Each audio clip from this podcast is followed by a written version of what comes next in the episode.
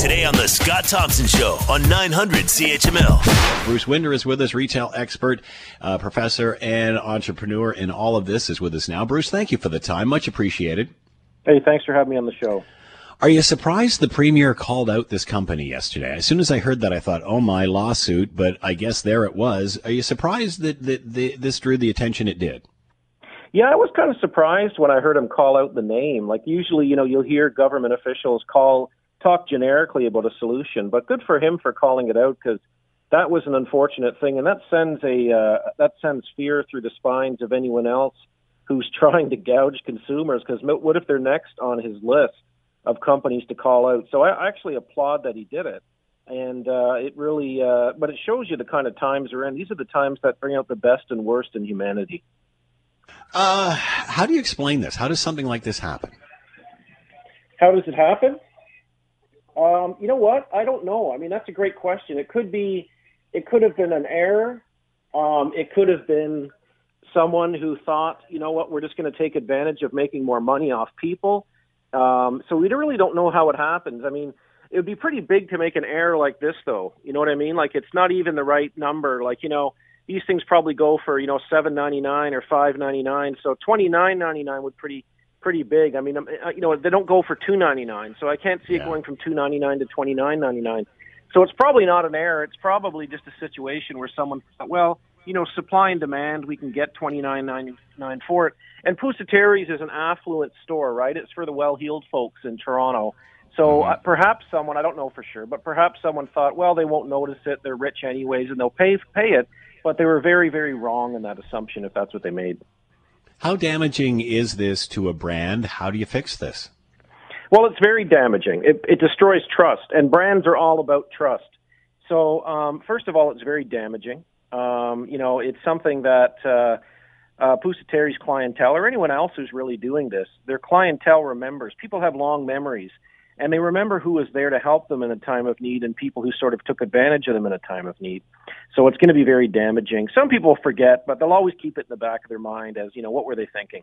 Now, they did come out and say that they're going to refund everyone who did it, so they're trying to make amends.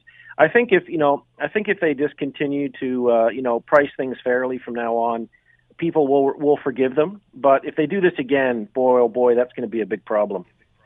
How do retailers handle this in a time of need? We saw that with people hoarding toilet paper a while ago. Uh, how, how do they balance this supply and demand, as you said, and, and not gouge people? I mean, is it is it just wrong to even boost a price above a average price or the what they normally charge just because of an event like this? It is. It's just it's it's an unwritten rule of retail that even if even if demand goes through the roof for a product, you don't increase the price. It's just the way it is. It's bad business because your customers will see that and they're taking advantage of you. It's not the stock market. It's not the commodity market where prices go up and down based on supply and demand. This is retail. And you can never do that. You know, I think back when I was a toy buyer and Tickle Me Elmo came out a long time ago. And right. you know what? Retailers didn't even think about increasing the price. Now, people sold it on eBay for thousands of dollars, but all the blue chip retailers wouldn't dare do that. They don't want to take advantage of customers. And does this send a message to other retailers? Oh, absolutely. or any business, I guess, for that matter. Absolutely, this is this is a warning. This is you know what what else can be worse than having your name mentioned in this way on that you know on on at least provincial television, right? So I mean, anyone else who's doing it, uh, beware because they're they may end up on the wrong end of uh, Doug Ford's news conference.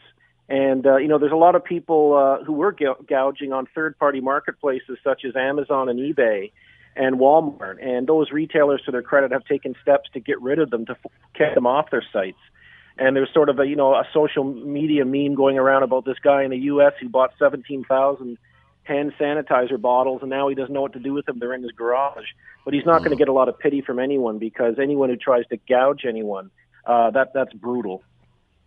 Bruce Winder has been with us, retail expert. Yesterday, Doug Ford uh, announced uh, there will be no price, price gouging during this pandemic and specifically called out Pusateri's for the $30 Lysol wipes. Bruce, thanks for the time and insight as always. Much appreciated.